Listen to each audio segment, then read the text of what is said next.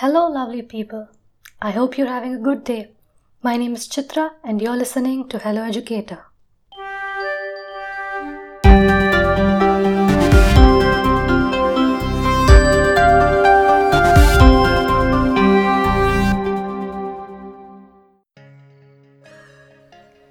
This is quite the celebratory week, isn't it? The Festival of Lights crossing paths with Children's Day more reason for all of us to stick together and share the joy. Today's episode is brought to you by Guru, a member of Mango Science Club, and he is here to share with us the story of how Velcro was invented.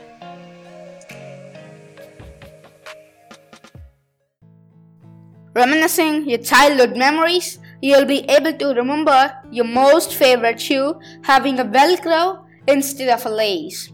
I pondered upon the thought of it and found out that George de Mestral, way back in 1941, invented this type of fasteners.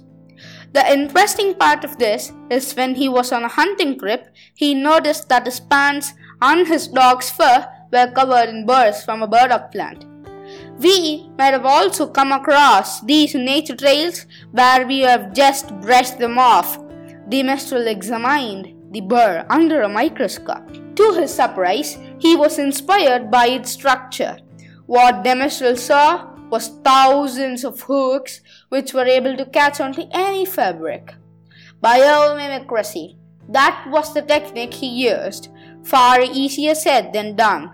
De Mestral took a tour of all the fabric manufacturing plants in Europe. All of them turned him down except one in Lyon who was combining tough nylon to cotton to produce a material that would hold its shape when cut. Worst of all, the hooks were only able to be handmade and cannot be mass produced. All of these struggles didn't push him to the end of his efforts. He ended up in shaping the hooks like barber's clippers he designed his own loom, which featured him to mass produce the hook and loop fasteners. Don't think it is a success. He failed to reach out and popularize the product. People were not ready for a change from the regular buttons, zippers, and lace to this new hook and loop fasteners. You know, this hook and loop fasteners is branded Velcro, a portmanteau of velvet and crochet.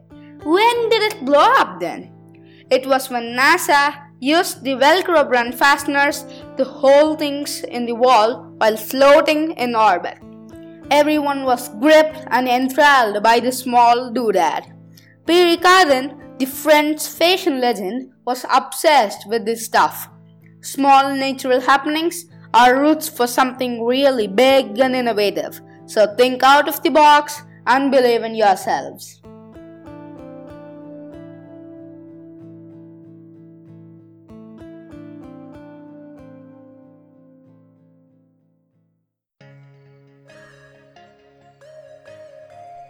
I hope you enjoyed this episode.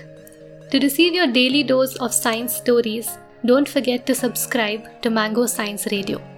We welcome stories from across the globe, so if you're a science enthusiast and would like to contribute to Mango Science Radio, please WhatsApp us at 99522 43541. Your feedback is valuable and keeps us motivated, so feel free to share your views in the form of an audio message on WhatsApp. Thank you so much for listening to Hello Educator.